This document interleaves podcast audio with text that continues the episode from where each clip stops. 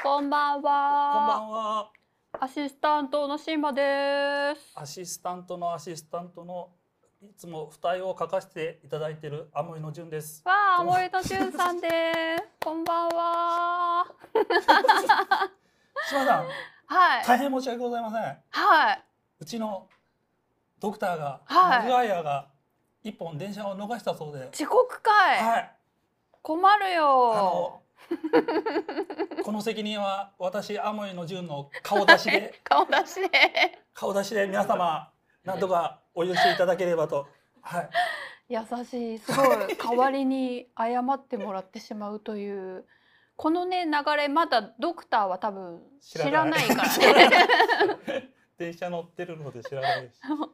まだドクターに会ってないって言会ってないね。私会ってない。中国在住ちゃうんかい。そうなんですよ。アモイさん普段中国にいらっしゃるんですけどで。すけど、はいあのアモイあのコロナが明けて、うん、今隔離がようやく解けたので、なるほど。はい、それでちょっとうん孫がですね、孫っていうか子供の次男坊がうん。あのコロナになあの流行ってから生まれたんですよ。2020年の2はいはい月ええになので、ええ。初めてええ日本のと土地を踏んだみたいあな、そうなんですもう3歳か。半なんですけど、へえ。あもえさんこんばんはどうも。こんばんは。アモイの由来を教えて伯初めて見た。そうなんですよ。なかなか貴重な機会ですね。はい。はい。あの何回かあの見学させてもらってて、島さんの回も結構見てるんですよね。あの、えー北野武会とか、はいはい。あ、そうでしたね。はいはいそう当時はまだ、その放送の後に来ていただいた観覧に来ていただいた皆さんとね、こそうなんか喋ったりする機会があって、その時来てあねアモイさん来てくださったという。アモイさんって日本人 一応一応国籍は日本人です。はい。うん。一応日本人。はい。アモイに住んでいるアモイジュンさ。うんん、あの福建省のうん台湾の向かい側、うんのあのに陸あの大陸とちょっと離れてる島があるんですね。大島ぐらいの大きさかな。うんうん。そこが栄えてて、うん。そこに住んでて、うん。で僕あの日系の機械メーカー工作機械メーカーに勤めてましてそれで工場があの大陸側にあってでアモイに住んでいるのであそうです。そのアモイ。アモイって島なんですね。島なんですね、はい、島でであのー昔、うん。あの金門島とか習い習いあませんでした、はいはい。金門島が隣にある。でアモイはあの中国軍が占拠して、うん、金門島に攻め入ったけど負けちゃったって感じ、なるほど。えかなり長くお住まいですよね。もそうですよね。10 16年ぐらい。しかも結構今すっと話聞いちゃったけど、お孫さんがおいでなんですか？あ、まあ、孫っていうかあの、ええ。ぼ僕の子供で、ええ。あの、うん、あの両親のあなるほどなるほど。あそうそうですよね。そうですよね。あでお子さんが中国で生まれられて、はいはい。で日本には初日本に上陸と。次男は長男は来てますけど、へうん。えなるほど。どこの子先ちょっとメーカーはちょっとうん。内緒で、コンプライアンス上。内緒でお願いしあのお願いします。あの副業禁止なんでね。あ、そうなんです、ね。でも今日ね、もうあの、あ、そうか、でもガリオが発生してるから。副業着業のそう、毎回こんな貴重な二重を。めっちゃ生かす二重を描いていただいています。一枚書くのにどれどれくらいかかりますかですよね。知りたなのであい。うの、ん。YouTube でうん。あの宣伝用の動画を見て、そこから、あうんの。キャプチャーしてうん。うん。選ぶ感じですね。で、うん。ツイッターだとこれにコメントをつけてるんですね。絵とコメントがセットみたいな感じで、はいはい。これこの絵だとうんなんて書いてあるっけな。えーまた冒険に行くっていうのかみたいな感じにそのうんうんドクターに勧められてちょっと困ってるハリソン・フォードが困ってるみたいな感じのうん。なんていうかなそのコメントとセットで書いてるような感じですね。なんかこうシチュエーションが浮かぶわけですね。このシチュエーション絵の。でうん。でドクターだとうんなんて言うかなって感じかな。なるほでど。柴田さんもやっぱうん。なんか大事なキャラクタなのでやっぱり島さんが出る時にとかはやっぱ入れたいなってできる限り入れるようにしたい感じですね。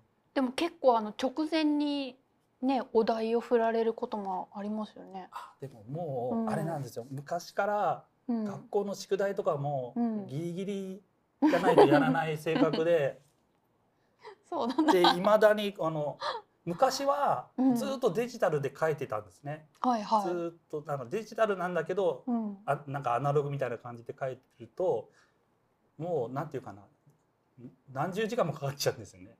最初でデジタルの方が時間かかっちゃう。うん、うんあのいまあなんていうかなデジタルなんだけどアナログ風になんか油絵みたく書いてたんですね最初、はいはいはい。い全部デジタルでそうするともう、うん、もう何日かかかって4日ぐらいかかっちゃうんですね。4日ぐらいで。で家族で子供生まれたりとかして時間が取れなくなってきたんでうん。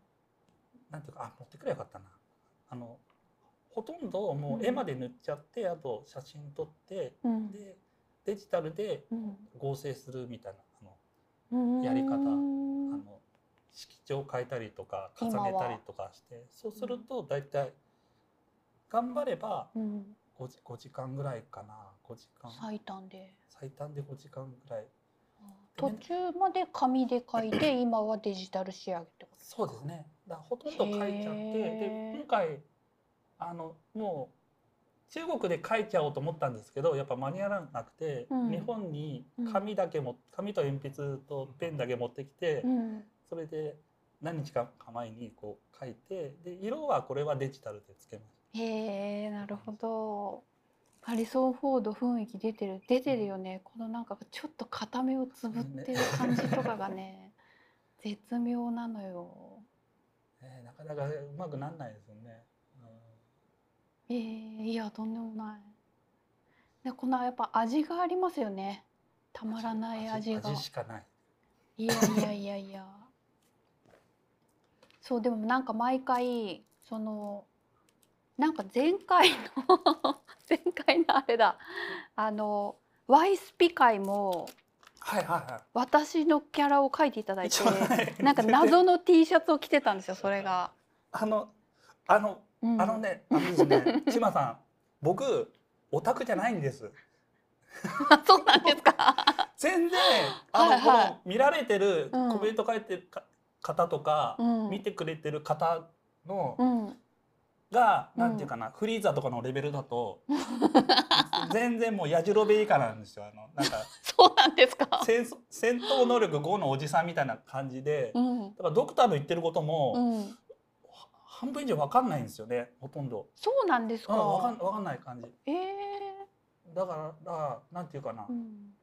あの知識がないのにうん無理してうんやってる、なんか元ネタ知らない感でやずっとやってる感じ。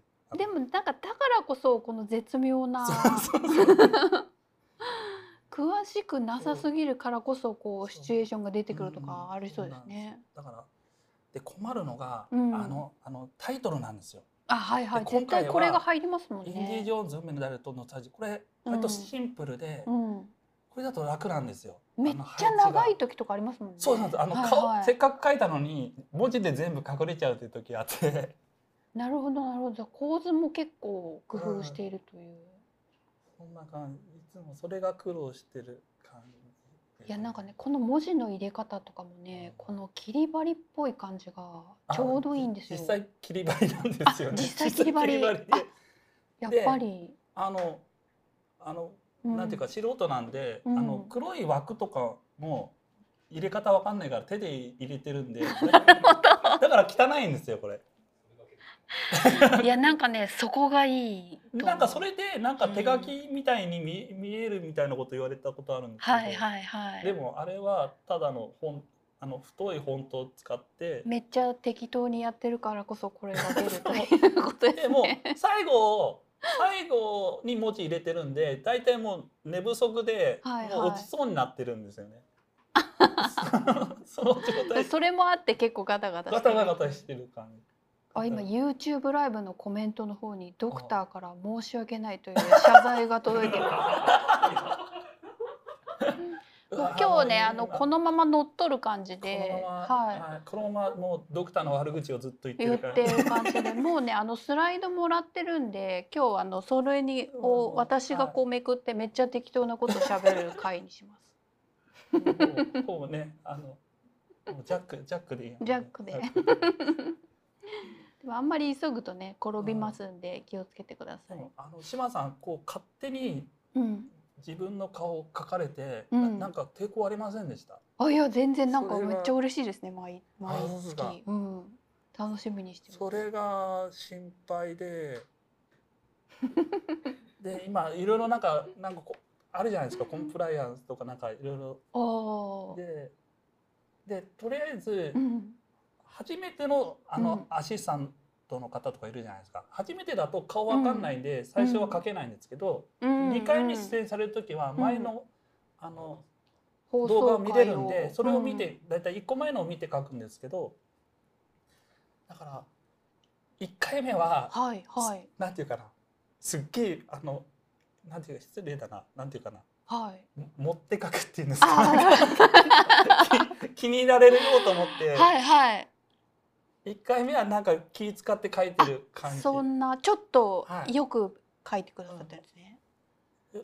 よ言っていいこともないんですけどですねでも島さんはもうそこを抜けてなんていうかなもうギャグ要員的な感じで でもちょっとサブキャラ的うな感じでね。もそうう、うん、それがね嬉しいんですよ。そうあのなんていうかテネットの時とかはもう完全にギャグ要員として ジャージ着てるやつね。ジャージ、うん、あのあれも良かったですね。赤青のジャージ着赤てるやつ。青のまだいけそう大丈あでもうこのまま行きますか、ゆるく。いいのかな？ドクターとの馴れ初め聞きたい。あ、じゃああなんかオタクあのオタクサークルみたいのではい知り合ったわけではない。夫そうそうそうですあ、そうですよね。そうそうなんですそれで、でうんもともとこれ名前出して大丈夫？サークルに入っててその動画でうん、龍太郎さんが動画を出し始めた時にそれ見てて、うーん、であこの子売売れるなって思っちゃったんですね。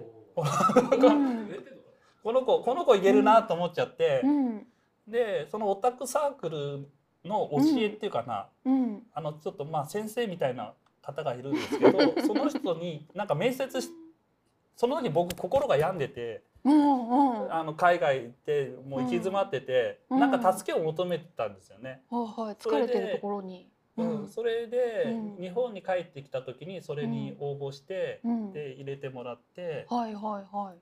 でその時のなんかうん、講習会みたいのがあって、それでで自分がキャラがなかったら、うん。他のキャラが立ってる人に、うん。なんかそこに乗っかってついていけっていう教えだったんで、うーん。それを素直にあの実行しちゃってでちょうどそのマクガイアがこう動画配信始めたとこで、うーん。あ今ならあのこいつに乗っかっ。ら乗っかれるとまだ まだ売れる前まだまだそんな。は。いそれで、うん。もう自分から書いてこうあ送りつけたなんだ。なんていうか。じゃあ最初はファンアートだったんでファンすね。アートでもうなん,、うん。なんていうかな勝手にか書いて勝手に送ってた感じはいはいはいはい。でそれで、うんあのいろいろ気使ってもらってなんかなんていうかなうん。こうやってやらせてもらえるような多分へー完全に押しかけ押しかけイラストレーターみたいな感じ。へえそうだったんだ。でもやっぱ最初に送っていただいたのがやっぱ気に入られたからってことですよね。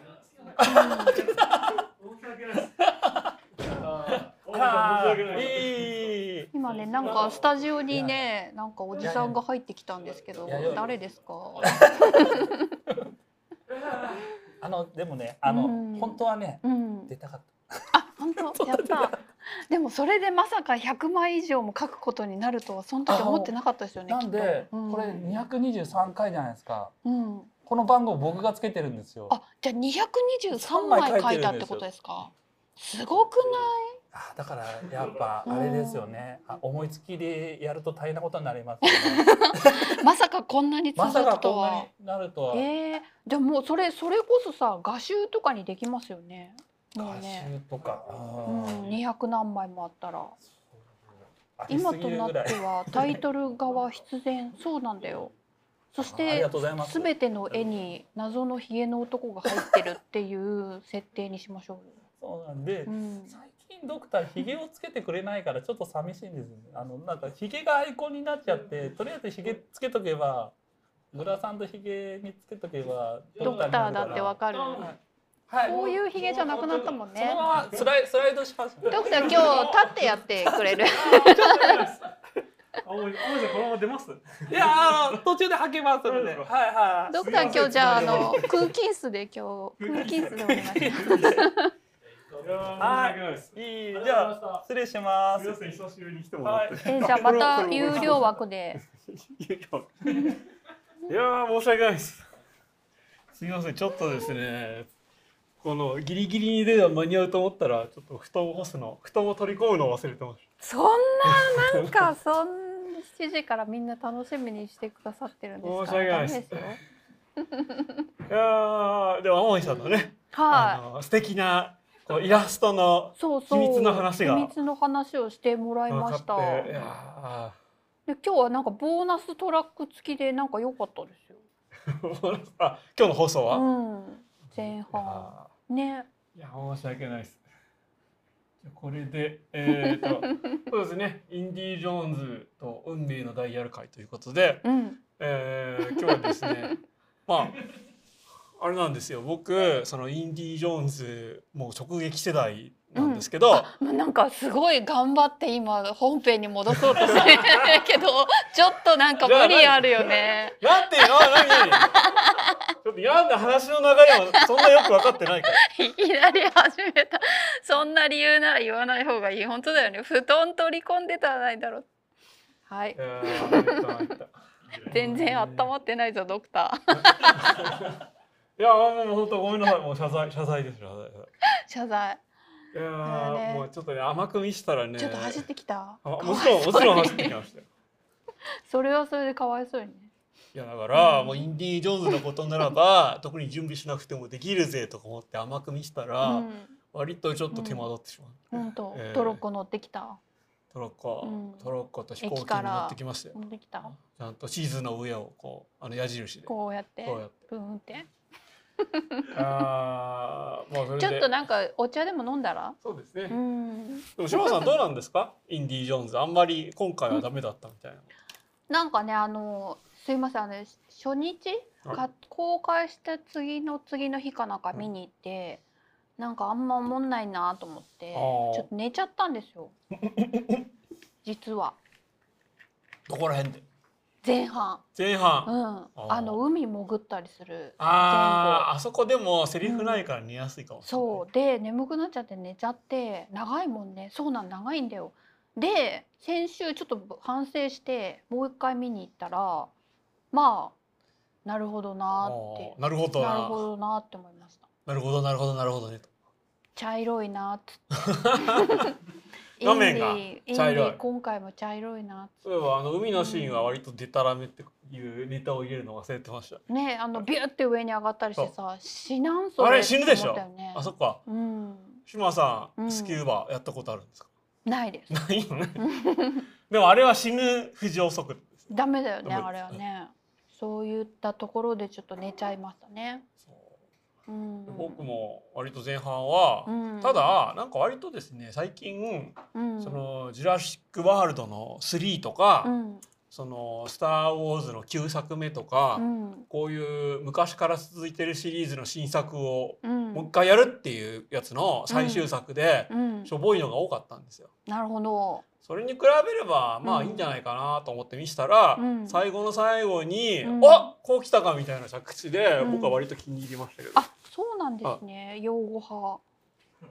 用語派？まあ用語派っていうのかな結構でもねネットの評判も割れてますよね。結構賛否両論ですね。うんそうなんですよ。まあ結局、うん。そんな面白くできるわけないだろうみたいなうん。気持ちで見に行ったら、うん。まあまあああれ？っていう感じ。ああじゃあちょっと期待値の問題だったかもしれない私。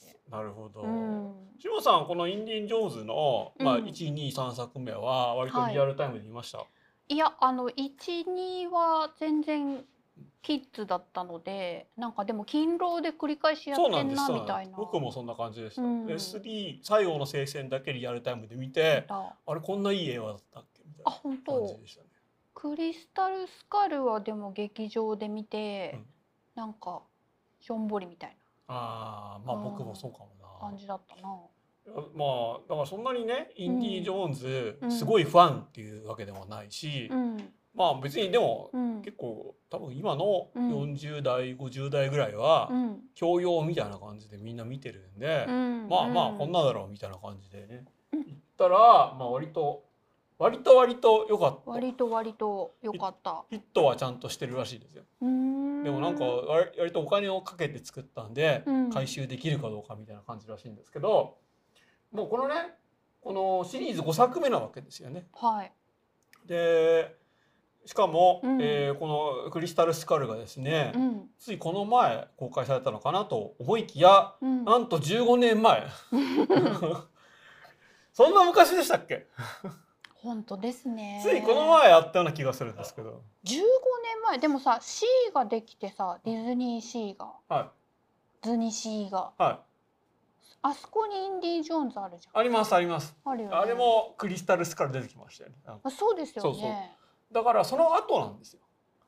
ディズニーシーができたのってうん。2000年ぐらいじゃないですか。ディズニーシーができたのってなんかまだ私会社員でうん。何年だっけ？っていうことはズニシーの方が映画の公開よりちょっとディズニーシー。まあクリスタル・スカルよりも前ですよ。あそうなんだ。はい、これ後で説明しますけど、うん。割と4作目、まあ、今回の5作目も、うん。割と脚本とか制作体制が2点3点してここに行き着いたっていうのがあるんで、ははは2001年だ。C はまだクリスタルしてない。あそうだっけ？えでもなんか C 最後 C 最後なんかねね。骸骨持ってピなんかあカーみたいなのがね。うん。まあなんとかスカルでしたっけ？なんとかスカルか。別スカルか。別スカル。別スカルか へえまあなんかそんな。そう。あとねあのねあのレイダースのピンボール台っていうのがあってあの中学生の時それがすごい好きでああああそういうのありますよね。そう。得点稼いであのクレジットが増えると無知の音がパーンってして、えで台がバーンって震えるんですけどーああいうフィンボール家に1台あると本当いいですよ。最高ですよね、メンテが大変らしいですけ俺どもお金持ちになったら買おうと思って。ねえそう。それがねすごい思い出に残ってる今ねちょっとうん。その吹き替え村井邦夫ってのがあったんですけど、うん。そのこの4作が、うん。その日日テレのうん。金曜洋画劇場でしたっけ？金曜よくジブリのジブリを。金曜ロードショローかよくジブリ放送してる枠ーで、うん。日曜洋画劇場。ではない。まあまあもうもう滅んでしまいました。滅んでしまいましたね。唯一プライムタイムに残ってる、えー映画放送する枠のはいはい。金曜ロードショー枠で、うん。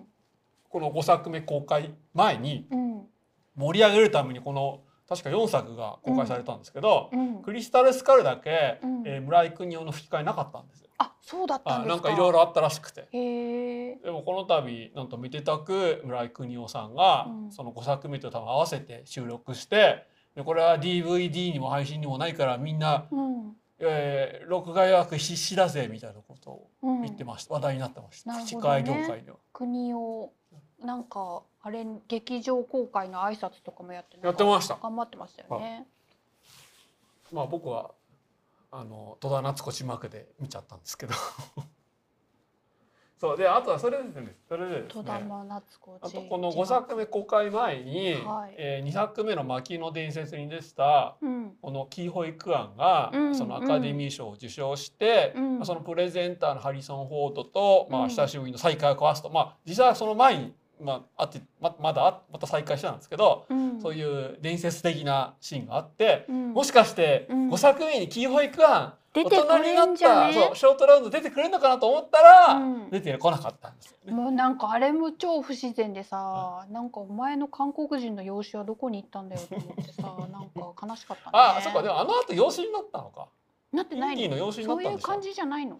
まあでもそういうふうにしてもよかったんですそう。だよね。そうそまあ、なんかもしこのねキーホイ・クアンの、うん。その再再リバイバルじゃないですけども、またその再再スター化みたいなのが間に合えば出たのかもしれないですけどね。ちょっと間に合わなかったのかな。そうかな、うん。タイミングが合わなかったのかな。だってこんなの絶対出てほしいじゃないですか。出てほしいよね。映画史に残る伝説のシーンじゃなそいうですか。そうそういや子役はいました。なんか、うんあのジェネリックショートラウンドみたいなのが、みたいなね。ここに牛乳飲んだらここにつきそうな感じの子が出てたね。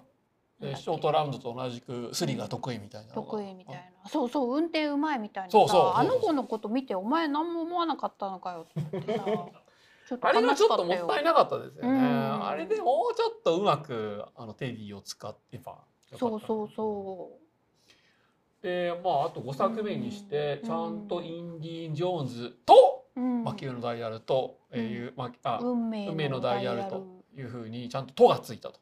はい。現代ではちゃんと「アンド」がついてるんですけど。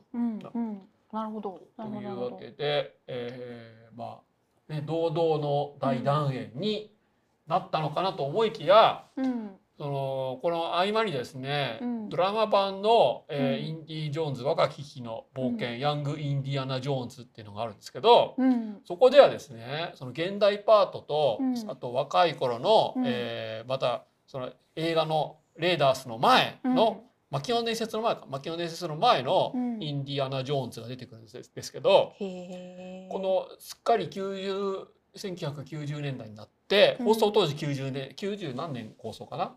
でその時に80歳になったインディアナ・ジョーンズはうん。眼帯をしてるんですよ。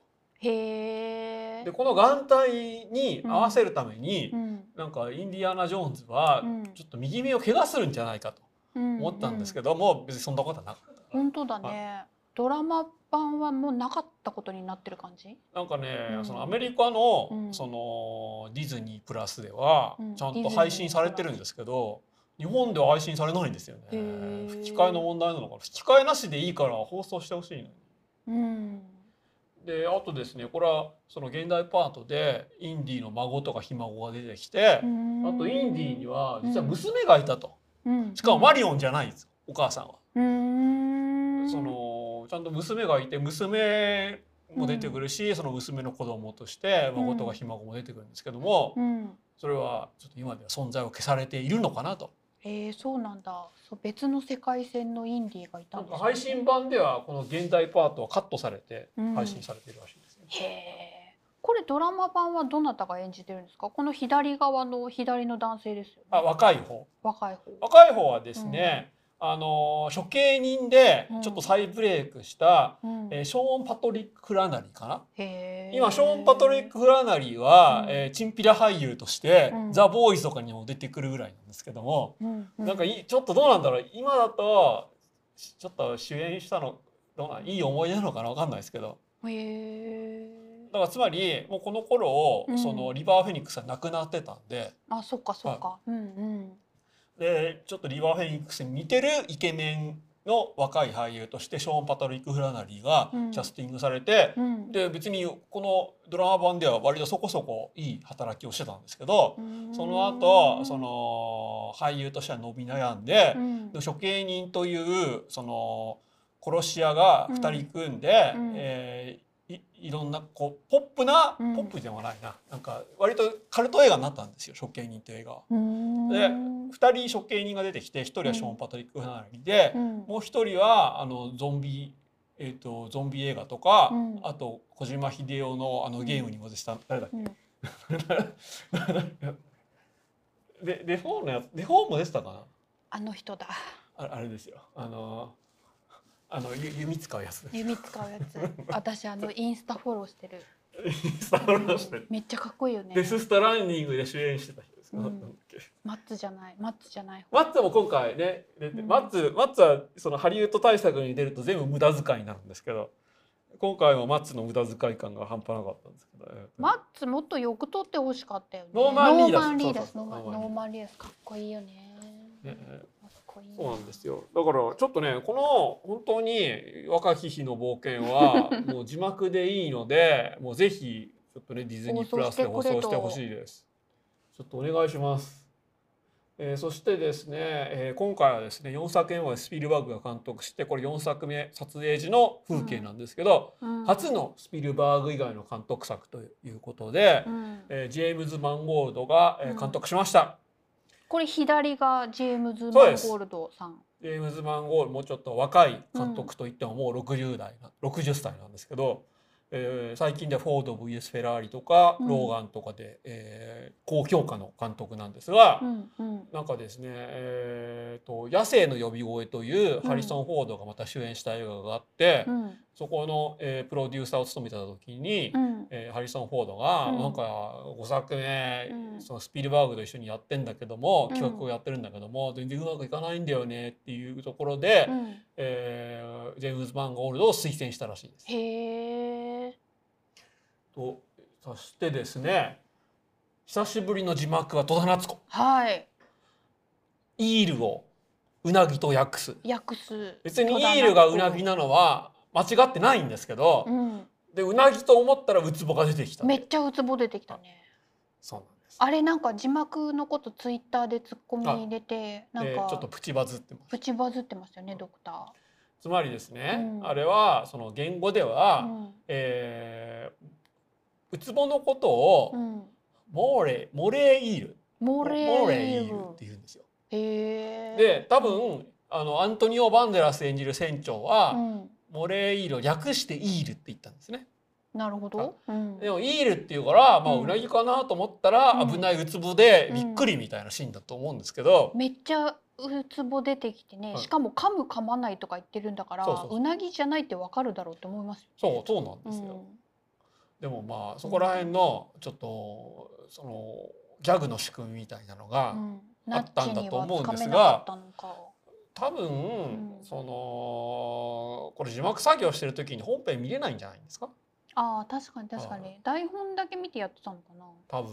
なうんあとえっ、と、そもそもちょっとこのギャグっていうかおおかしさをうん。字幕で再現するのは難しいんで、うん。無視してうなぎじゃなくてウツボにすべきなんですけど、うん。まあでもそれ以外もちょっとねうん。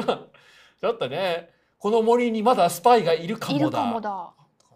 そいつはことだぜ。そうナッチ語録が今回も氾濫してましたよね、これでもあのナッチのアシスタントの人が下役みたいのして、うん。イールだからうなぎだろっつってでまあナッチが手直ししたけどイールはさすがに間違えないだろうってなって。まあそうだと思いますし下役はもう、うん。その映画会社の方で作ってるんじゃないですか。そんな気がしますね。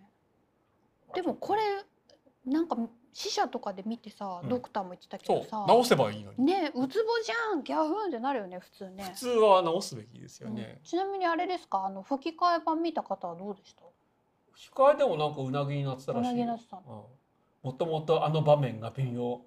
まあねでも今までねその水の中のシーンとかインディーで、うん。ダイビングのシーンとかインディーでやってなかったからやりたかったんでしょうん。でもあのこれ1969年じゃないですか、はいはい。本当はねあれその上から空気を送ってましたけどは本当はもうスキューバシステムができてるはずなんい、でスキューバでやってもいいんですけど、うん。まだねアントニオ・バンデラス船長は昔かたぎだから、うん。上から空気を送るのにそのもこだわっているのかなと思ったりしながら見てたんですが、うん。あのシーン自体あんまうまくいってないですよね。うんしかもバンデラス速攻死んじゃってさそなんかいギャフンってなりましたよねそこもね。ただあのアンティキティラの機械か。うんアンティキティラの機械がうん水の中にし沈んでたのを引き上げたっていうのはうん。歴史的事実としてあるんでどうしてもあれは入れたかったんでしょうね。あなるほどはい。なるほど。そうなんですよで潜水服も潜水服はあれウェットスーツだったじゃないですか。うん。だから、あの昔ながらの上から空気コンプレッサーで空気を送るのと、うん。スキューバの合間っていうのを、うん。えーそこら辺はなんかまあうまくいってたのかなと思うんですけど。でもさなんか後付け設定でさインディスパイでしたみたいななかったっけ？あだからそのクリスタルスカイでは、クえーリスタスパイルスカル。クリスタルスカルか、うん クリスタルスカルでは スパイ活動してましたよ冷戦時代してましたよね。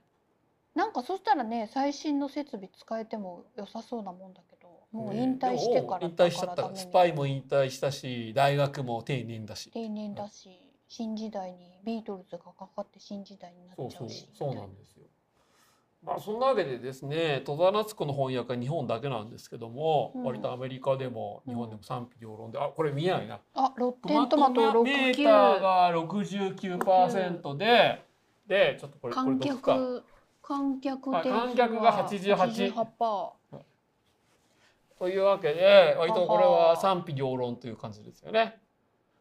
一応僕みたいにうん。こうシリーズにうん。思い出があるというわけじゃないけどもリアルタイムで見た世代はうん。まあ満足してる人もいるけども普通に映画の出来としては微妙みたいな感でも結構あれじゃないですか。中高年男性には刺さるところがあったんじゃないですか。じ。最後はね。うん。最後は刺さりました。意外とそこじゃないですか。そうかも。終わりよければ全てよしで。町山さんが結構かなり褒められてたのがはちょっと意外でした。1ツイートだけ。多分、そのインディーと一緒に。時代を経て、うん、今、えー、6時代ぐらいになる人には刺さると。僕もちょっと最後は割とああなんかいい終わり方だったなと思いました特に最近あんまりいい終わり方じゃないフランチャイズのやつが多かったんで。なるほど。あのもうゴリゴリなりほよよよよみたいなもうやっぱちょっと好き。あれでもなんだっけあれクリスタルスカルもそうでしたっけ？そうなんだっけ？なんかその漫画みたいなやつ漫画みたいな。なるほどね。と今日もうネタバレ全開で言っていいですか？今日も。まあえー、っとどうしましょうか。うんで最後のバンデラス死んじゃうとか言っちゃったけどバンデラスせバンデラスせバンデラス死んじゃうはネタバレではないですよ。バンデラス言い過ぎでしょ。そっか。まあうちの親父も絶賛してた。そっか。なるほどね。あのちょっと良かった結末は一応隠してはいるんですが、うん。まずインディ・ジョーンズ海のダイヤルとは何かというのを、うん。えーもうちょもうちょっと深く解説すると。さらに、えー5分でわかるインディシリーズということで、えーシリーズを振り返りつつ最後に、まあ、ちょっとオチをうん。踏まえて、えーかいちょっと解説というか、えー評論というか、まあ、こういう話だったのではないかというような、えー僕なりの、えー見見立てを話して締めるという感じにしたいと思います。はーい。岩が転がらないのはネタバレっつってますけど。ああでもあれ予岩が告ではね岩が転がってほしかったよ。予告ではあったんですよなんかだから多分撮影はしてるんじゃないですかなんか大きなものが上から落ちてくるとか追いかけられるっていうのが予告ではあっ。一応撮影はしたんだけどもうんこの映画めちゃくちゃ長いじゃないですか長い150分ぐらい、長い2時間ちょいやった。ええ2時間え2ちょい？時間半ぐらい2時間半ぐらい。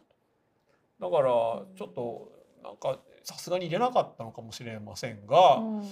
でもそれにしてはその冒頭っていうか、まあ、前半かうん。あの馬に乗って追いかけっこするシーンと、地下鉄のとこあね。地下鉄で追いかけっこするシーンと、うん途中にある、えーモロッコかうん。モロッコの市場で追いかけっこするシーンってなんかちょっと似ちゃってますよね。似ちゃってた。モロッコのバザールっていうか市場でちょちょっとねそこら辺がね なんかバランスがねちょっとねね2時間切れると思うんですけどね。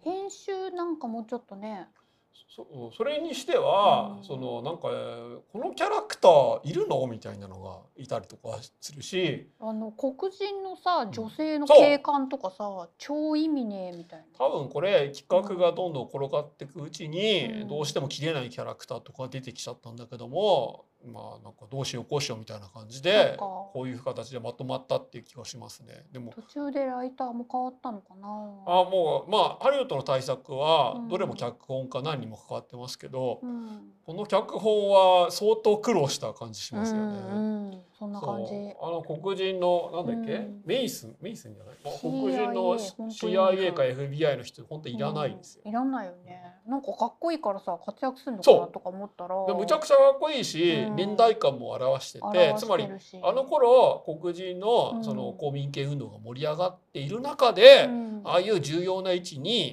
黒人がいるっていうことはうん。割と相当苦労してるはずなのに、うん。そこら辺が何も描かれないんです。ねだからねあの人が後で味方になるんだなとか思ったんですよそう。そうそうそう最初ちょっとインディを助けてくれるのかなと思ったら別にそんなこと別にそんなことなかった。ね全然やったよ。そうなんですよ、ね、そうなんだよ。というふうにこうねあの我々で修正していくと結構あいいインディーに。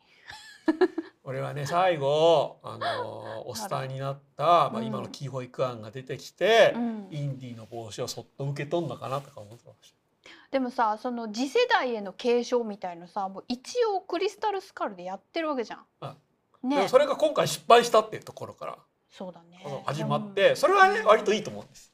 あそう。ちょっとその話もしましょう。しましょうか。はい、い、きますか。じゃあ5で分ではい、インデ5ィ・ジョ分で運命ダイヤルとはということで、うん。えまず冒頭ですねお約束のパラマウントの山から、うん。えーオーバーラップするネタがなし。これもなんでよ。やってよ、で今までこのパラマウントのロゴが映った後、えー違う山がう映っててでその山がどうこうなるっていうギャグがあったんですよ。はでこれやってほしかったんですがこれはいろいろ意味があるらしくて、い、うん、まあ、今回はディズニーが配給してると。うんうん。でもちゃんとパラマウントのロゴは映ったんですよね。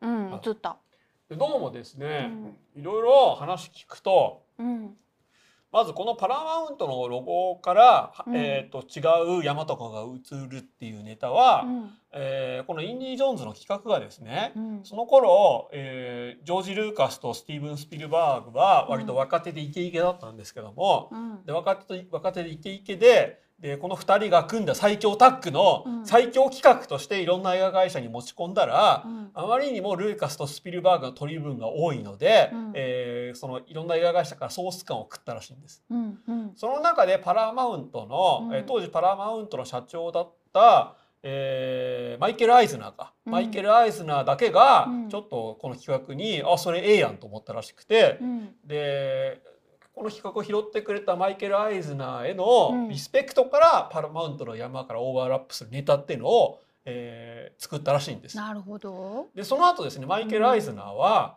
えーパラマウントからディズニーに移って、うん。でその時ですね 80, なん80年代かな？80年代初頭にデうん。ィズニーに移って、うん。その頃ディズニーはですねあんまりうまくいってなかったんですけど、うん。そこのディズニーを立て直します。うーんで、最初はですね、うん。えーなんか例えばプリティウーマンみたいな、うん。あんまりそのうまくいってないうん。けど実力はありそうな、うん。えー監督とか、うん。えー俳優に企画を渡して、安くヒットする作品を作る。うん。うん。その後割とお金が貯まってきたら、うん。いわゆるディズニールネッサンスと呼ばれる、うん。今盛んに実写化されてる「えー美女と野獣」とか「うん。えーまあ、リトル・マーメイド」みたいな「えーライオン・キング」みたいな、うん。いわゆるディズニールネッサンス期のアニメを作る、うんうん。それでもうブイブイ鳴らしてただその後ですねまたディズニーがうまくいかなくなったら「うん。えーシンデレラ2」とか、うん。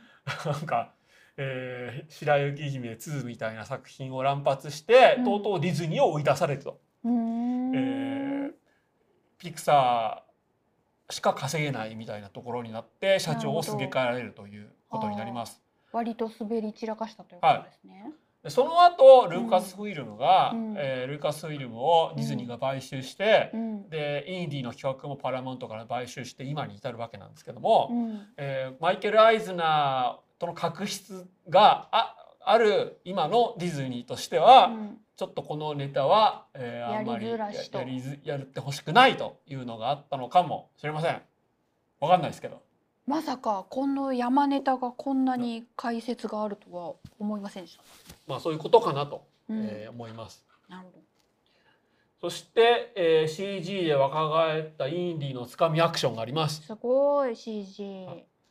これはうんいろんな映画で今使われてますよね。うん。えーあれか最近もいろんな人が若返ってますよね。誰だっけ？あでもそう声が若返ってないのがね、あのなんかあ確かに確かにかなり気になるっちゃ気気になるね。うん。でこの最初の列車アクション若い子の列車アクションっていうのは最後の聖戦のオマージュにも見えますし、うんまあ、そもそもこの最初のつかみのアクションがあってでそれが、えーその後の話に関係するようなしないようなみたいなのは007を引き継いでいるわけです。なるほど。でも列車のシーンもさあんま思んないのに長かったよね。そうなんですよ。うんあれ？もうちょっと短くていいですできるよねまあなんかね。でこの時ですねそのもちろんハリソン・フォードも若返ってるんです若返ってますし、うん。えーハリソン・フォードの、まあうん旧友を演じてるトビー・ジョーンズも若返っているんですが、うんうんでこの時ですね敵役として出てくる、うん。えーマッツ・ミケルセンも若返ってるんですけど、うん。若い頃のマッツ・ミケルセンってあんなイケメンじゃなかった気がするんですよね。右マッツはいやばいね。や やばい。右マッツやばい。だかこられいつのえーこれはですねこれでもうん。2000年ぐらいですよ。えー、長えっとねこれ確か、うん。えっ、とあれかな？いへええらい写真拾ってきましたね。やこの前に、はい。えープッシャーとかに出てて、うん。ニコラス・ウィンディ・グレフォンの方がまだかとっこいいな。でこのこの頃から、はい。マッツ・ミケルセンは演技派だったんで、はい。えーこのこの時はですねそのプッシャー役麻薬を売る人の役だったんで、はい。ちょっと痩せたギラギラしてる目なんですけどもその後演じたこれ確かななんだっけなんて映画だったかな。えっ、とまあここでは普通の人っていうを演じてるんで、うん。ちょちょっとそのあえてあんまりこうギラギラしてない普通の人みたいな役柄をしてるんですよね。なるほどね。なんかさあのニコラス・ケイジがさ、はぬ濡れた目を獲得してからさめちゃう めちゃ売れたみたいななんかあるじゃん。いやでも、うん。マッツも俺そんな感じだと思います。昔は全然売れてなかったもん。ねなんかのポイントがあっいやどっかでどっかでものすごく痩せて、ツうん。でその時に目がくぼんだんですよ。くぼんだんあかそれで、うん。その目力がちょっと変わってなるほそどつまりちょっと老けてしかも痩せて老けてからうん。どんどん植えるようになって、うん。で、えーすごくこう北欧の酒豪みたいに言われるようになったんですよね。な。るほど。そして不女子にフレッシュデリかな？でもさなんかこれもさせっかくさマッツびっしょびしょに濡らしたりしてるんだからブリさーダーブリーダーか？なんかだもうちょっとしつこく撮ってほしかったのにさあんまりセクシーさが出てなかったですよね。まあ、敵役だっていうのもあるありますし、うん。そもそもなんかハリウッド大作でマッツ・ミケルセンがキャスティングされると、もうみんな無駄遣いなんですよ。ゲームの方がいい仕事してるみたいだからヨーロッパでの映画の方がもういい仕事ばっかしてて。でこういうのにハリウッド大作で呼ばれるともう全然良くないですよね。な。なるほど。ドクター・ストレンジもそうですし、うんスター・ウォーズもそうですし。ハリウッドはマッツを生かしきれてないね。007でマッツ・ミケルセンは、うんその世界的な俳優になったんですけども、うんそれもね、えー割とすぐ死んじゃう役でしたうんもんね。うん。で、えーそしてですね、えートビートビー・ジョーンズかトビー・ジョーンズが、えーインディの旧友役でちょっと捏造されてます。うん。まあでもトビー・ジョーンズはいいでしょまあいいでしょ。誰って思ったけどはい。うん。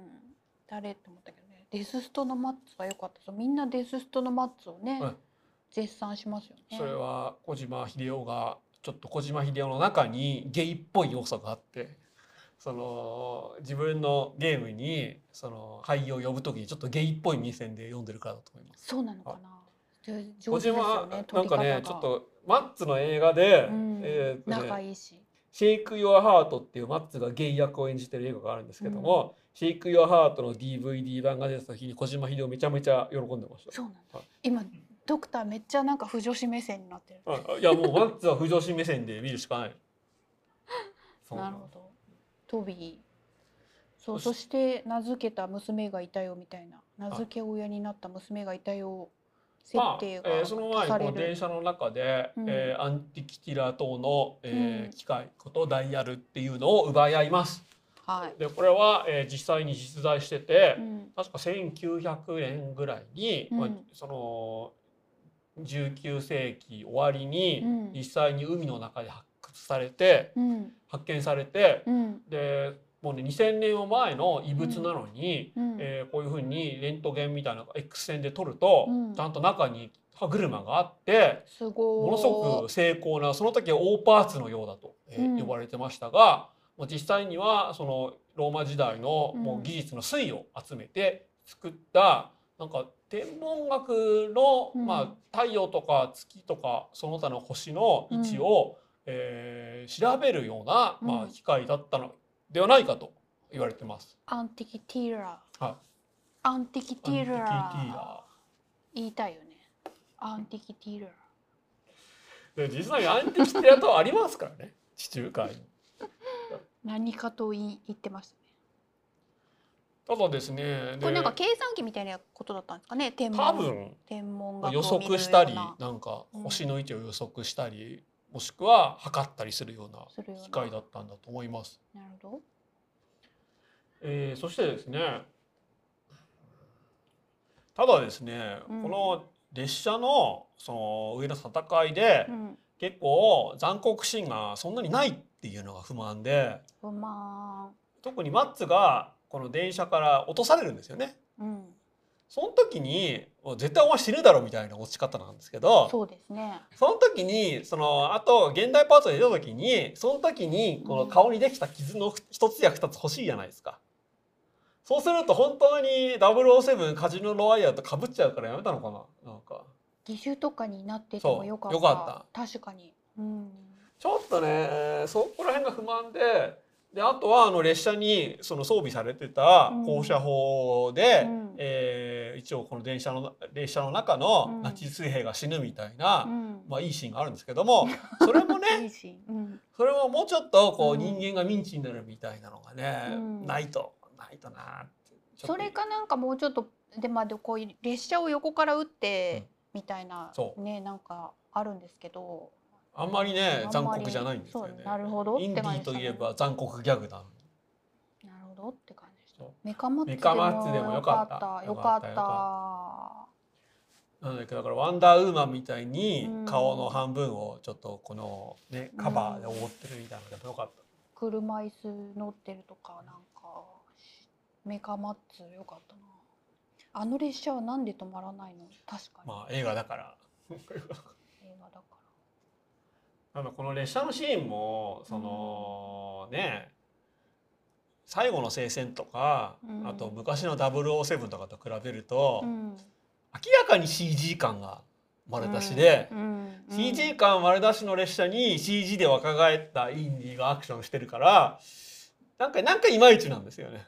その後のさ馬のシーンもさ、うん。ド CG 感はいはい。丸出しじゃないそうなんですよ。うんあれもハリソン・フォードがねもう80、まあ、撮影当時78だったから、うん。スタントマンの顔に、えーハリソンの顔を貼っつけてしかも実際に地下鉄の中を馬で走るわけにはいかないから CG でやったって感じなんですけどちょっとそこら辺がねあなんかねその全然盛り上がらないんですよね。CG 感があって。なんか。長えなーって感じ。一番盛り上がるのはやっぱうん。このインディーの裸ですよ。インディーの置いた裸がバーンって出てくるとはっってちょっと盛り上がる。しかもあのパーティーやってる若者のところに説教に行くっていう。偏屈老人。そもう楽しそうな若者が許せないんうです。許せない。老人は。もううるせえんだよって。う朝からうるせえんだよビートルズかけやがって。って俺はもう楽しくも何もないのに朝から楽しそうにすんだバカ。みたいな感じで怒鳴り込む。そっちをもっとポップに見せてほしかったよね。あそこはちょっとハッとしましたね。う。ん。あついにインディーがこんな偏屈老人になってしまったの。昔からその気はあったけど。昔からちょっと皮肉屋な気はあったけど。そうなそんなパジャマ着てんだみたいな。そうそうう。んで特にインディ・ージョーンズといえばちょっと半裸でね、うん。半裸でこの、えー、三頭マチエーテ振り回すとか、うん。半その裸になって放射性物質洗い流されるとか、うん。割とねハリソン・ウォートの裸が有名な映画ではあったんです。へえそうなんだね。でも今回 CG で若返ったから、うん。ね、胸だけね、うん。ちょっとその他人の裸を採用するわけにもいかないのかなと思ったら、この年取った裸を出すっていうのがね、うんもういいですよこれで時代の経過をカツンと表す。おじいちゃんのバストトップがあんなに効いてるシーンはなかったですねそうなんですよ。うんそして流れる音楽はマジカルミステリーツアー。ララーラザマジカルミステリーツアー。The magical mystery is waiting to take you away, waiting to take us away. あどうしました？どうしました？歌い高らかに歌いきりなよ。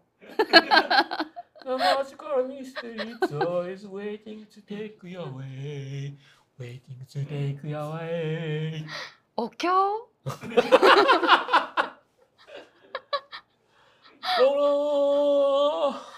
どうも、マジカルミステリーザーズ。もうやめていい、もやめていい。でもこの。ね、ビートルズのマジカルミステリーツアーを、はい。ね、この映画に入れ込むために1億円払ったらしいです。そうなんですか。有名曲だから。確かに。そして今からインディのマジカルミステリーツアーが始まるようですよ。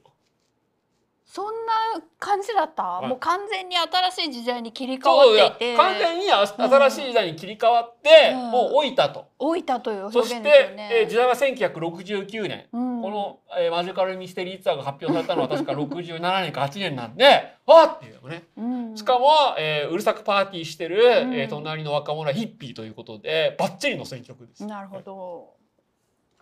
そう。1億円の意味あったね。ありましたね。ありましたそしてでそこでそしてですね街中では、うん。なんかそのアポロ月面着陸のパレードをしてるとはいはい。いうことで「まあ、トイ・ストーリー」と同じく、うん。西部劇とか、まあ、うん。冒険活劇のヒーローが、うん。新しい時代のヒーロー宇宙飛行士に、うん。えーどんどん移行していくという、えーつまりこの映画は、うん。え5作目にしてうん。時代というのをテーマにしてるんですよというのを表す100点満点の場面転換導入にしては遅いんですよ。そうだったのか。でもその割にはさなんかさ引退するさしてみんなにさ、はい。お祝いされるシーンとかあったりさ、そこで時計とか渡されてね。時計とかあったあれも時間を表してますしね。ああなるほど。でその時計を、うん。そのニューヨークによくいるうん。ホームレスの人にやるよって渡すあのうん。偏屈さ、うん。よかった。だからもうちょっと、うんあの冒頭の列車アクションが短ければうん。なんとかなんとかうまいうまく導入にいったんですけどそうだよね。なんかちょっとちょっと冒頭が長すぎましたねうん007もあんな長くなかったと思います。うん。ただこの69年パートに入って、うんこう今のハリソン・フォードが出てくると割と良くて、まあもちろんね、馬に乗ってアクションはちょっと辛いですようん絶対乗ってないし、うん。でもそこでのハリソン・フォードのうんものすごい偏屈老人演技が良くてで最近ねハリソン・フォード、うんその昔やってたえーシリーズのうん続編に老いた姿で出るっていうのがもう何回も何回もあって、うん。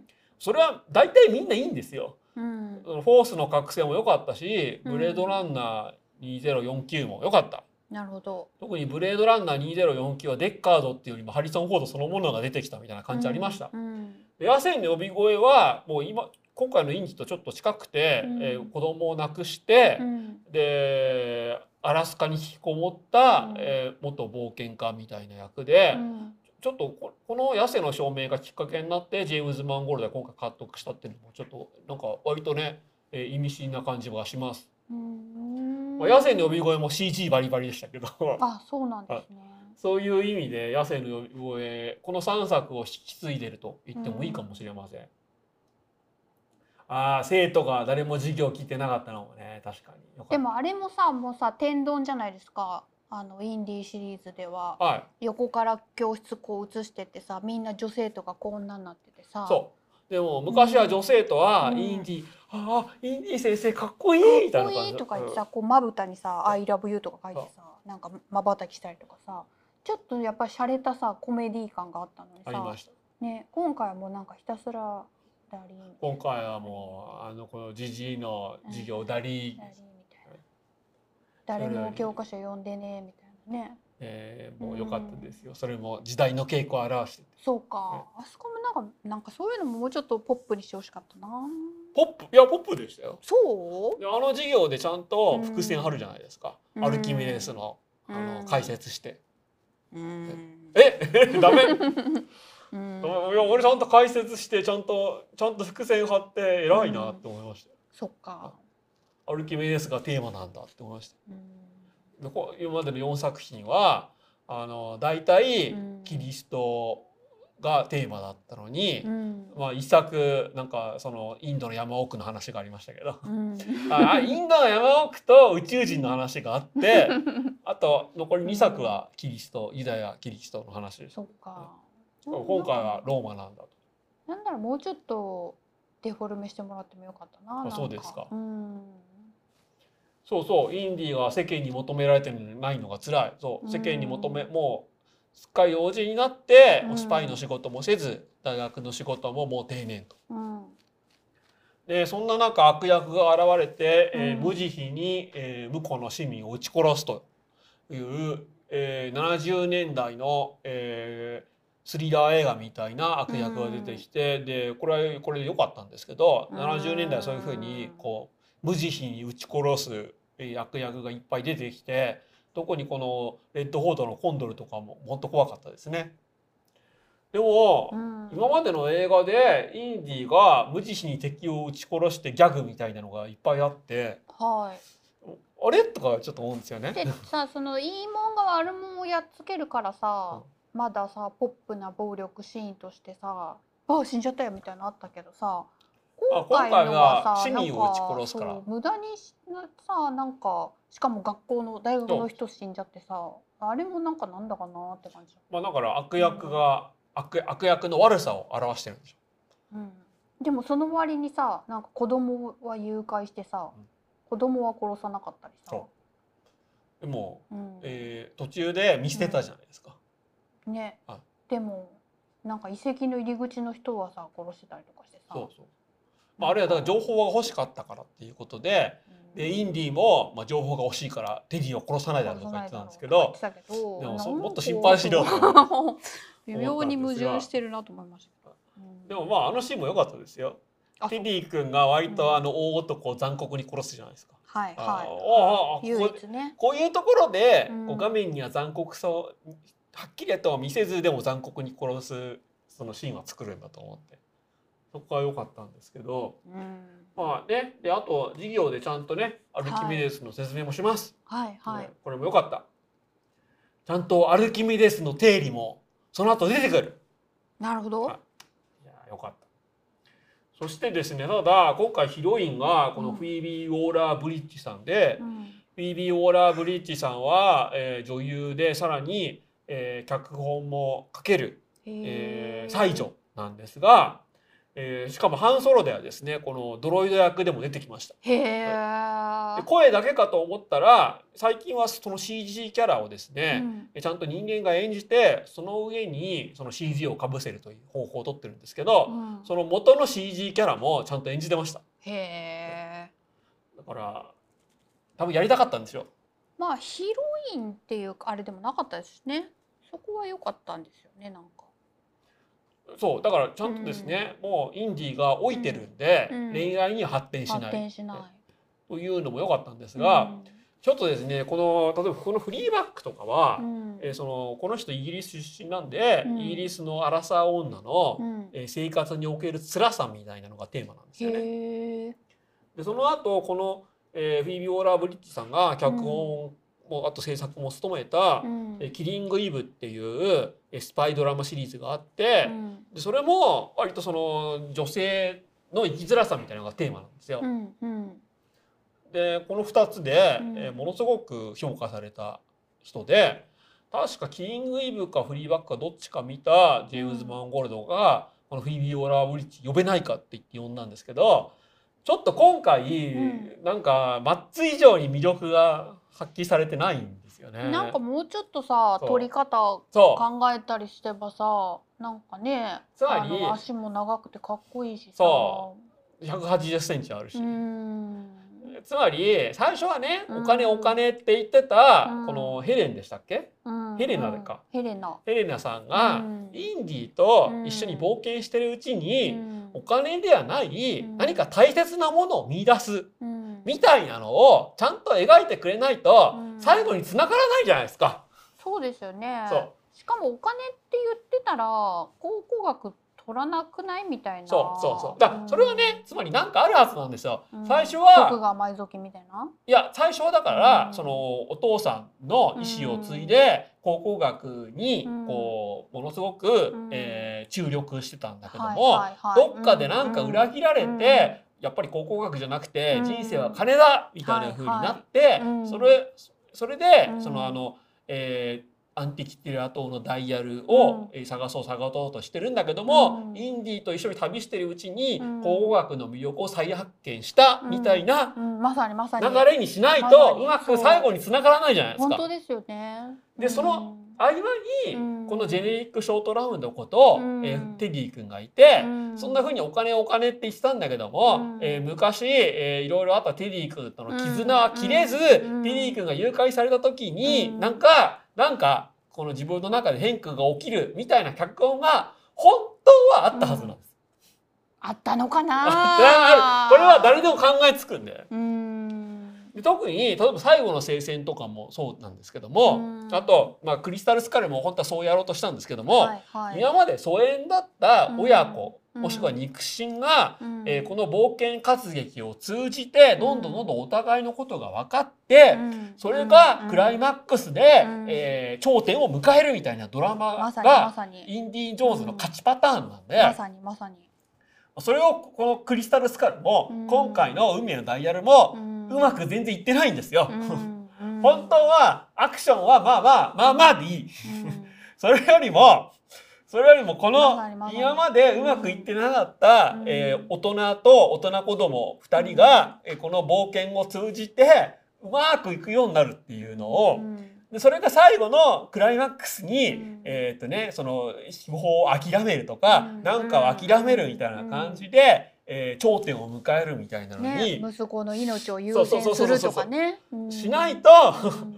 えーうまくいかないんですよね。で結局さそれでさそれがとうまくいかなくてであの最後のさ洞窟みんなでうろうろする時にさお互いに説明し合うみたいなさ感じになっちゃっててさちょっとね、うん。でもこれはうまくパーツは、うん。要素はうまく揃えてるんですけど、うん。ちょっと最後ねそんなうまくいってないんですよ。そうでしちょょね。そうでしょ？でかといってじゃあ映画アクション的なスピード感を優先したかと言ったらそこもそうでもないからなんかねむやみに長いんですよ、そうよね、ううんん、それは私は寝寝てしまうのはしょうがなかった。ただこれはね だからそのアクションシーンがお金がかかってるんだけど長くてうん、それはね、うん。やっぱりそのこれスピルバーグにスピルバーグの得意技に特化したうん。映画シリーズなんですよね。なるほど。その場その場でいろんな仕掛けが出てきて、うん。それを残酷ギャグで乗り越えるみたいな仕掛けが、あはいはい。えーずっと続いてたんですけども、えーちょっとこ今回残酷ギャグを出すと、うん。レーティング的に問題があるというのと、うん。ジェームズ・マンゴールドは別にそういうのが得意じゃないっていうのがあるし、あとは企画が2点3点したので、うん。ちょっと無駄なキャラも最後まで残っちゃったと。残っちゃった。確かに。この人はそうですよね、うん。さっき志麻さんが言ったように、うん。最後の最後でインディを助けるみたいにしないとちょっと出る意味ない。ない。あでもそそこでそんなそんな退場みたいうんねえあそこで死ぬ間際にインディになんかすごいの渡すとかな。そうだよ。ね。本当に本当に。でなんかあの虫うじゃうじゃとサソリうじゃうじゃとかもさ今までだったらさちょっと中途半端ですよね。あのムカデが中途半端だし中途半端。まずあのねウツボはあんな人噛まないですしあそうなんだ。そう まあそこはさいいよ映画だからいいいやだからねあそこは、そのいやウツボは人間こうやったらもう雲の子散らすように逃げるんですよ。本当はあそこ手を突っ込んだら危ないっていう意味ではそのゴンズイかミノカサゴにするべきなんです。本当は。そう意外なとこ入りましたね。だからゴンズイはですね、あその群れこう、まあ、海のナマズみたいな魚ででも毒のトゲがあるんですよね。でも可愛いからって言ってさそう触ろうとするとその刺されて、う手がグローブみたいに腫れ上がるみたいなそっちの方がギャグになったじゃないですか。なんか可愛いとこって寄ってったらさ。本当ですよ。ね。で地中海にゴンズイいないのかな？わかんないです。で日本にはい今まですでのさそのサソリもさめっちゃ出てきてもさなんかちょっと気の利いたこと言うじゃんなんかでかいサソリだから大丈夫みたいなさ刺されても大丈夫。あー。そう。確かに。ちょっとしたギャグがあったからそのうじゃうじゃ感が生きてたのに確かに。なんかただうじゃうじゃしてうじゃうじゃやりました。以上です。これはゴンズイかミノカサゴにすべきだな。ミノカサゴいっぱいいたらなんか可愛いね。そうミノカサゴはものすごく綺麗で可愛いんですけど唐も。揚げにした。いミノカサゴも可愛いと思って刺そうすると刺されてもうめっちゃ手がグローブのように腫れる、ね。最悪死ぬで有名なんですでもウツボの方が怖そうだから、うん。確かに海蛇海蛇はねあんな群れないんですよね。ちょっとねそこがね、なるほど。まあ、そしてハリウッド大作で無駄遣いされるマッツということで。あこれがさっき言ってマッツたが生きない。えーマッツが、えー、ゲイ役をする映画でちょっとねこれはちゃんとですねその、えー高額に DVD に DVD がプレミアつく前にもう俺は入手しようと思ってこの前買っちゃいました。あ自慢だ。俺持ってるぜ。俺持ってるぜ。小島秀夫もこの DVD 発売された時にうひゃうひゃ言ってました。シェイク・ユア・ハート。でもマッツはねいろんな演技ができるのにハリウッド大作に出るとすごく無駄遣いされてるんですけど、うん、ちょっとドイツ語っぽい英語が喋れるから、うん。本当はねスウェーデン語なのにうん。国際俳優で。で今回もその、えーナチスドイツでロケット開発とかに関わってた、えー科学者があとは原爆製造に関わってた科学者が、うんえーそのアメリカっていうか連合国側側にこう亡命して、えー宇宙開発だったり、うんえー原爆開発だ開発だったりに、えーうん。スカウトされるっていうのは、まあ、有名な歴史的事実で。なるほど。その代表者がこのベルナー・フォン・ブラウンだったりするんですけれども、なるほど。えーその歴史的背景をきちんと、うん。えー踏まえたキャスティングキャスティングっていうか役柄でしたね。それはそうとさ一個ドクターに聞こうと思ってたんだけどさあのルームサービスのシーンさ、はい。何だったん？あだからあれはうん。悪さを、悪さを悪役の悪さを悪さを出した。出したい。あのウェイターの人にさやってきたさ、出身もともとの出身はどこなんだとか、はい。なんか意地悪っぽいこと言うじつまり、うん。ナチスドイツはですね、うん。ユダヤ人だけでなく、アジア人黒人も劣等民族だと考えてたんです。るほど。優勢思想の表現だったあれは。なるほどね。うんうん。だからもしもそのナチスドイツが勝ってたらうん。黒人なんて、うん。えー本当は、えー二級市民だぜみたいな感じで接してるんですよ。うん、だからあのこのメイスンさんか。メイスンさん、うん。えっ、とねえティッサさんだっけ？なんだっけ、うん、あこの、まあ、この女性が黒人なのうもん。きちんとそれは意味あるキャスティングなんですけども、えーだからですねあれはその、えーこのメイソンさん。マッツ・ミケルセン演じてる悪役の心の中にはまだナチスの心が残っていると。うん、第三帝国を復活させようという心が残っているということを暗に示してる。なるほどはい。だけどあそこではさそのあのサービスする側とさうんしてもらう側みたいになってたからさ、はいあんまり聞いてなかったよねそれがね。まあねうんでもだからでも差別して当然ってわけじゃないじゃないですか。あそうそうそうそうなんだけどなんかなんつうのなんかなんかさこうレストランで店員さんに意地悪する彼氏みたいなさ、うんなんかあんまりピンとこない感じまあでもそれうん多分白人だったらあんな意地悪しないんじゃしないっないですか。てことか。うんそうだからちょっとあのセリフも結構意味深じゃないですか。そうそうそう。だけどなんかそれがたそうそうただの感じ悪い客っぽくなってしまってたなそれはね、うん。そのやっぱりナチスドイツがうん。黒人もそのユダヤ人と同じくん。劣等民族だと思ってたっていう知識がないとただの意地悪に移っちゃうのかもしれうないですね。んまああれですよ。あとうん。フード理論っていうのがあって、うん。えーつまりうん。なんかこういうふうに、えー店員に感じ悪いとか、うん。食物を食べ物を粗末にする人は、はいはい。えーまあ、そういうのがうん。悪役の一つの演出として、なるほど、えーずっと採用されるんですよね。うん。そういう意味でも割とあれはいい演出だと僕は思いましたけど、うん。そうそう松の人松っていうかあの悪役の人と隣の紹介として割と良かったと思いますよ。うんそっか。うんだからあの黒人のウェイター、ウェイターっていうかうん。ホテルマンに対するのと同じ意識をこのメイスンさんに思ってて、うん。だから最後このメイスンさんメイスンメイスンさんだよ。メイスンさんメイスンさんメイソンさん、うん。えっ、となんかうん。このマッツ一味から裏切られるんだろうなみたいなのはね、えーそこで予測しちゃう。なるほどね、うんで一方でですね今回明らかに時間と、うん。えー老いを迎えたインディっていうのがテーマなんですけどジェームズ・マンウォールドはうん。割と若い頃から、えー人生の黄昏を迎えた主人公が、うん。えーどういうふうに生きようかみたいなのをテーマにした映画を撮ってました。はいそれは若い頃に撮ったコップランドもそうでしたし、うん。もうこれは完全に中年になった、うん。えー刑事が、うん。えーちょっと自分がいた警察組織を、うん。まあ社会の正義のためにうん。裏切るかどうかみたいなのを悩むっていう話でした。うん。であとはこの3時10分決断の時は、うん。えー、と有名小説のが映画化されて、うん。でそれのリメイクなんですけどもうん。明らかにこの人生の黄昏に入ったカウボーイがどうするかっていうどう決断するかって映画ででローガンも、えーこれスーパーヒーロー映画としては、うん。えーなんか一番の傑作だと思うんですけども、うん。えーももともとウルヴァリンローガンうんことウルヴァリンは不老不死なんですよね。うん。不老不死のウルヴァリンが、うん。それでも、えー老いを迎えた時にどうするか、今まで感じなかった体の痛さ、うん。えーどん人生はもうずっと永遠に続くかと思ってたのに、うん。どんどんどんどん老いてくる。どうしようとうん。いう映画で、でこれはいい映画でしたね。うん。そして子供がいい人間になるチャンスをくれるという。ね、そうです。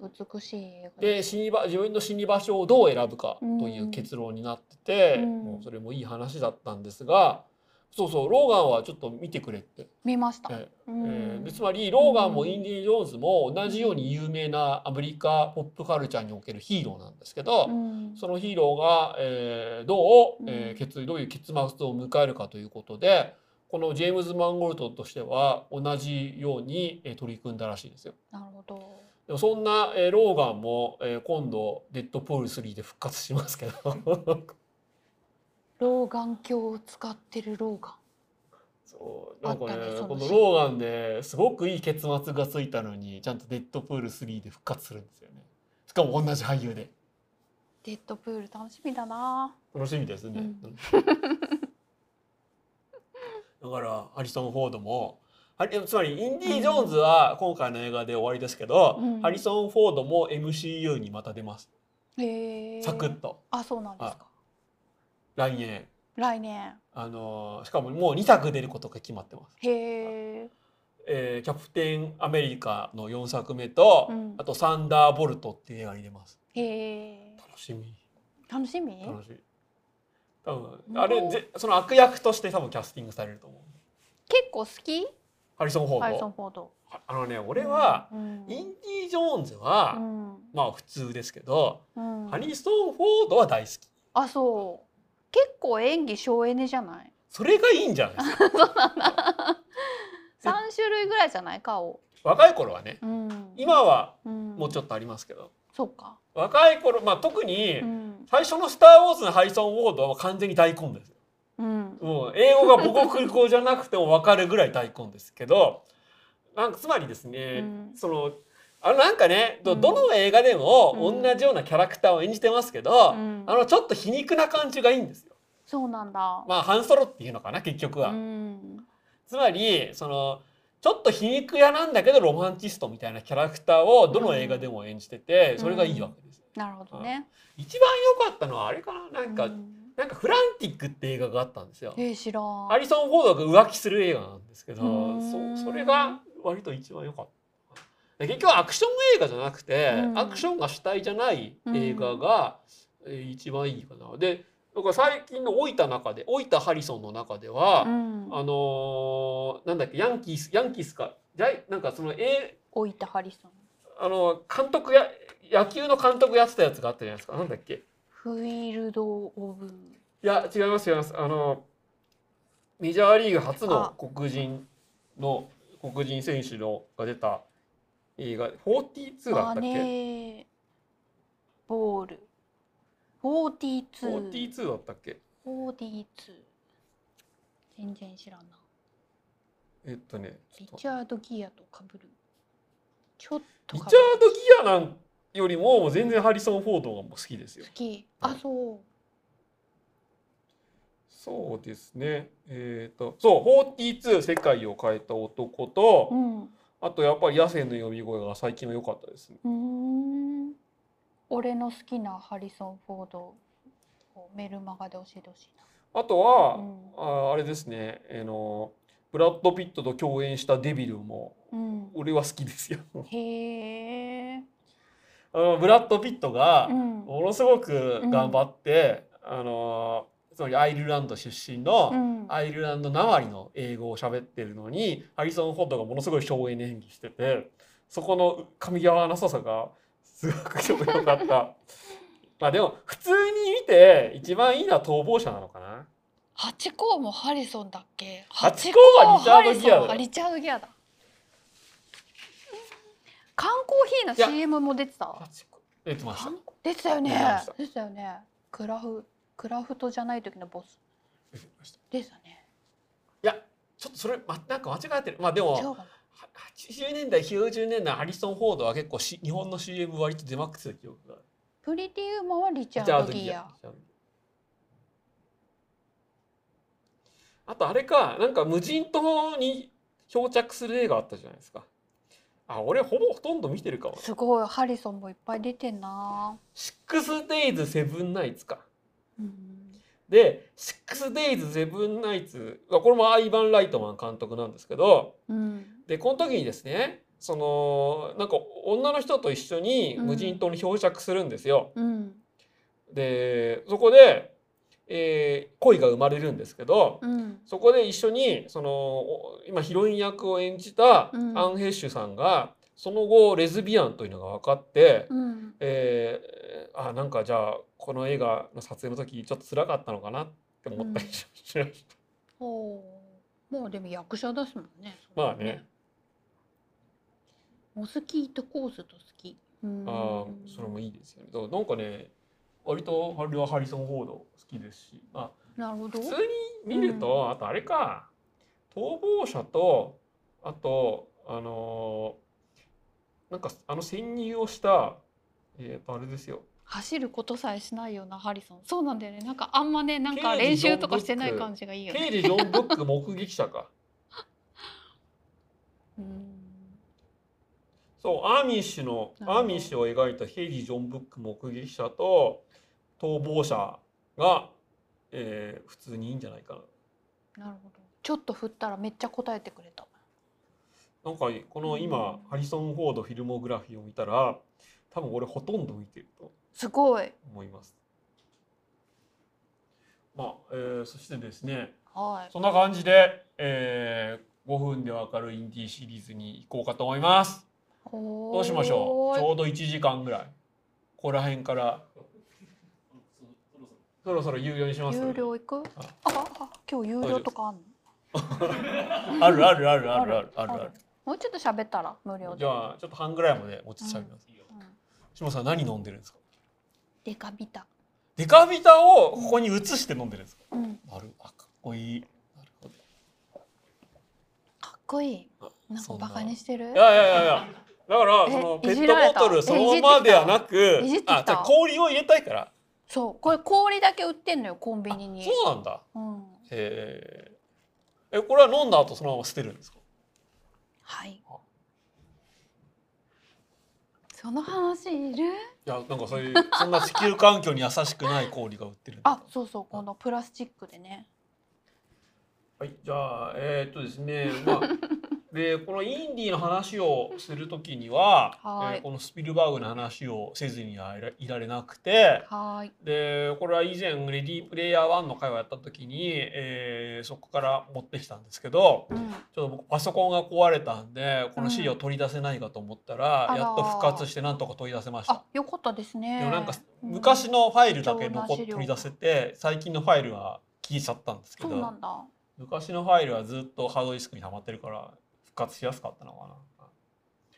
で、えーまあだからですねこれ2019年 Windows5 って書いたんですけどつまりこの頃ですね、うん。えーまだスピルバーグは Windows 5自分で監督するっていうふうにいろいろ企画も出たんですが結局、えーこの後監督した「フェイブルマンズ」と、あとえー、とあなんなんだっけ？あのニューヨークのミュージカルなんだっけ？あのジェット団とシャーク団が争うやつなんだっけ？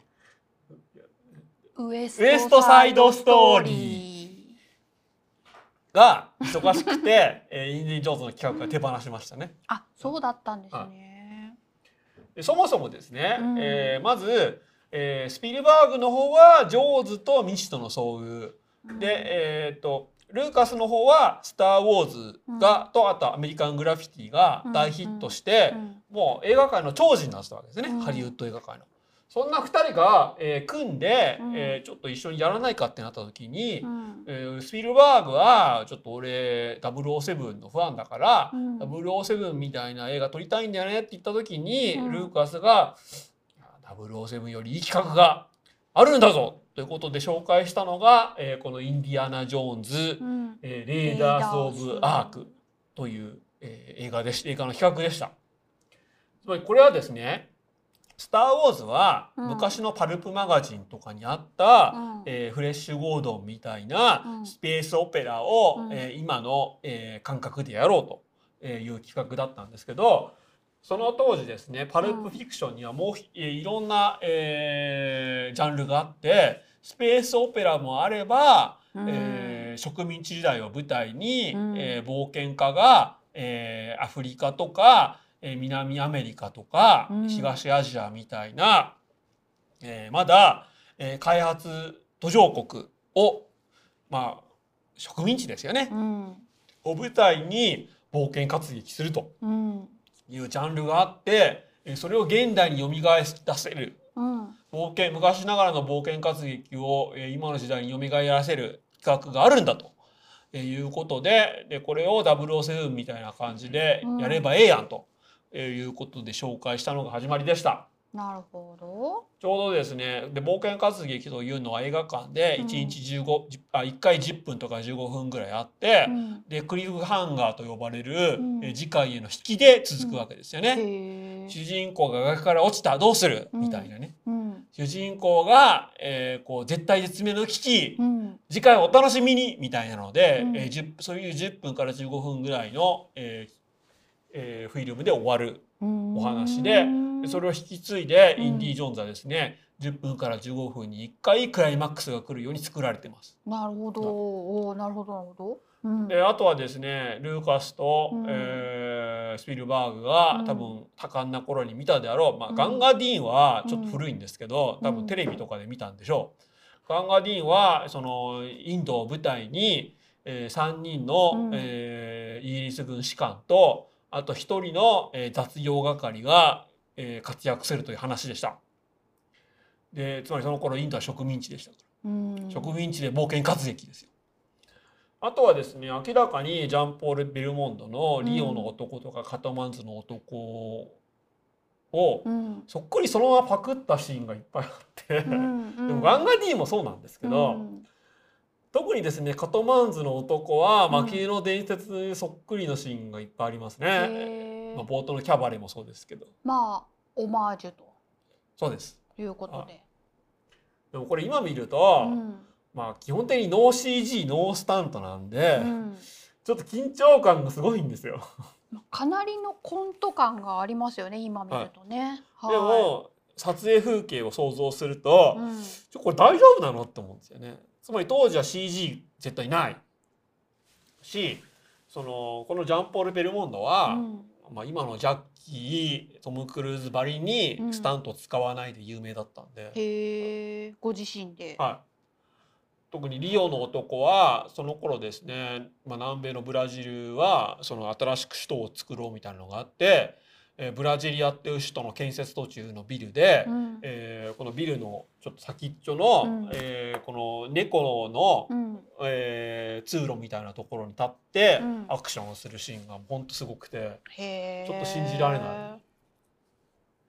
でもその信じられないシーンがもう何回も何回も続くんですけど。ひよってなりますね。なります。いやそれが目的で作ってるんですけどね。まあそうでしょうね。は。うん。ひよ特にバスの屋上からバスの屋上を伝ってアクションするのは、ジャッキー・チェンが何回もポリスストーリーで真似てました。たまひゅん。であとは、えーうんこの「ドクサベチ」みたいなパルプフィクションパルプフィクションとか、えーまあそのこれインディ・ジョーンズがヒットしたんで、その後、えーマイケル・ダグラス主演で「うんキング・ソロモンの秘宝」という、えー同じようなシリーズが始まりましたけどそれインディ・ジョーンズが元ネタにしたアラン・クォーター・メイを主人公にしたこの「ソロモン王の洞窟」みたいなシリーズを、えーもう一回映画化しようって企画でしたね。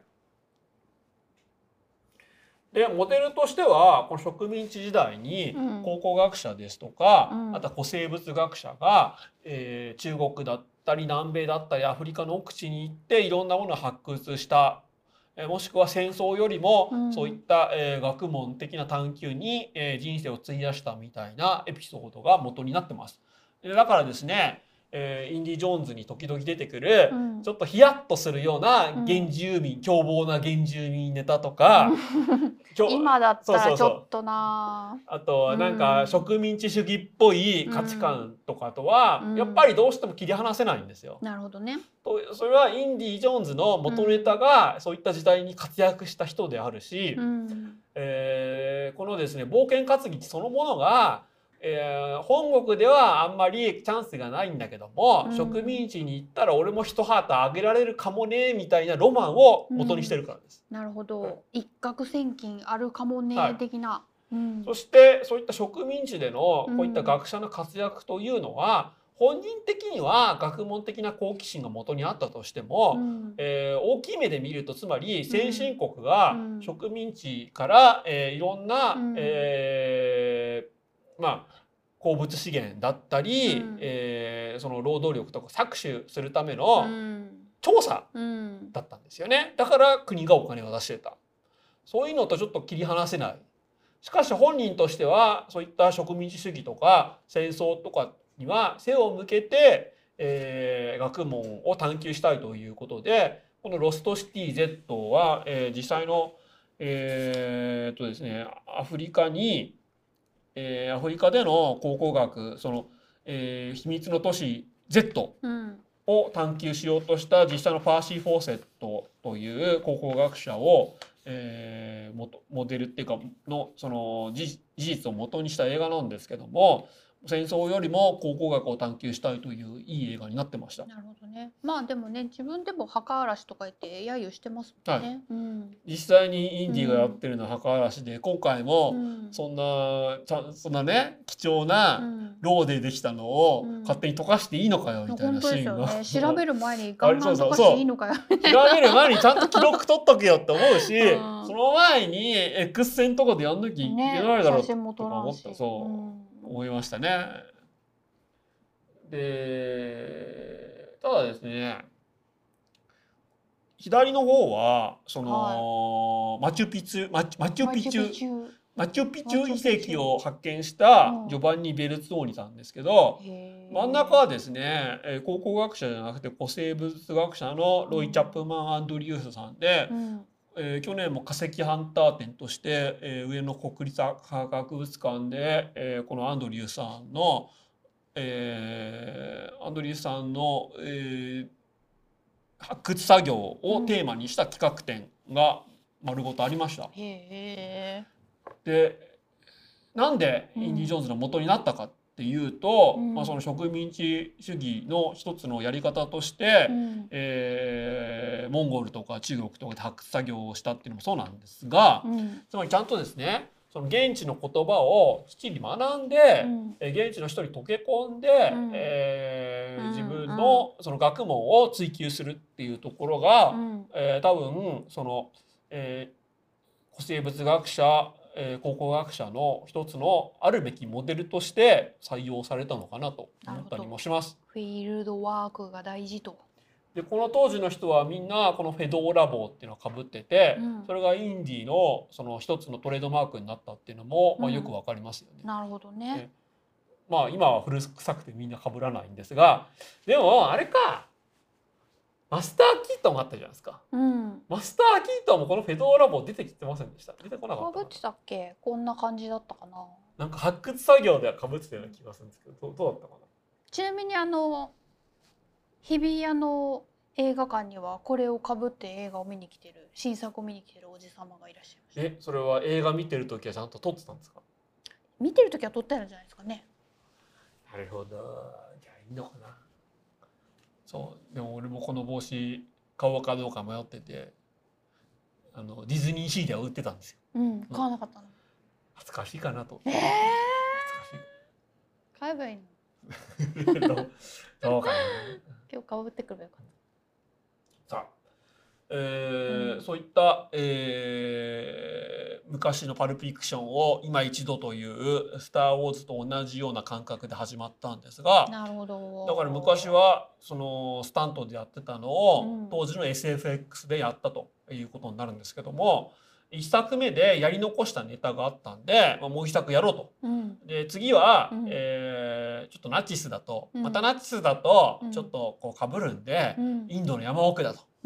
うんそして、えー一作目は、うんマリオンと一応いい仲になって終わったんで、うんえーでもヒロインは変えたい。うんなぜなら007のボンドガールは毎回変わるから。なるほどなるほどでもマリオンといい仲になったんでちょっとうまく整合性つかないんで前の話ということにしようと。なるほどなるほどプリークエルにしようということで、うんこれがエピソード1になるらしいです。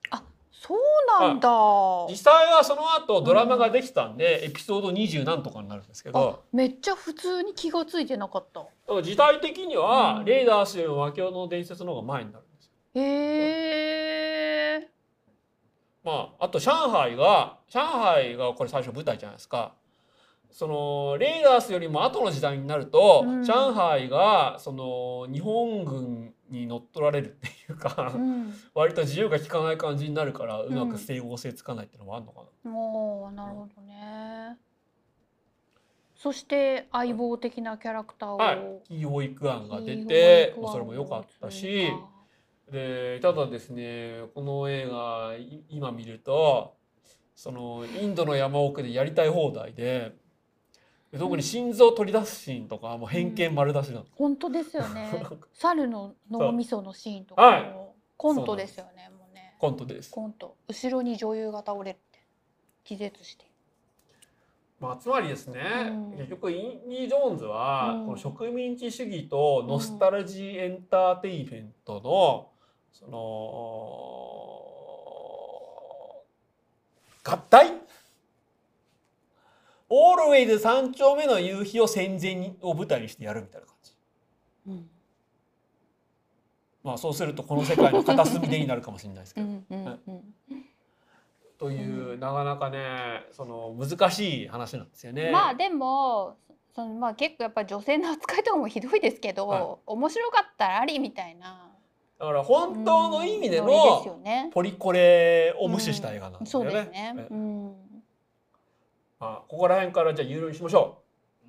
大丈夫かな？急に来たね。大丈夫かな？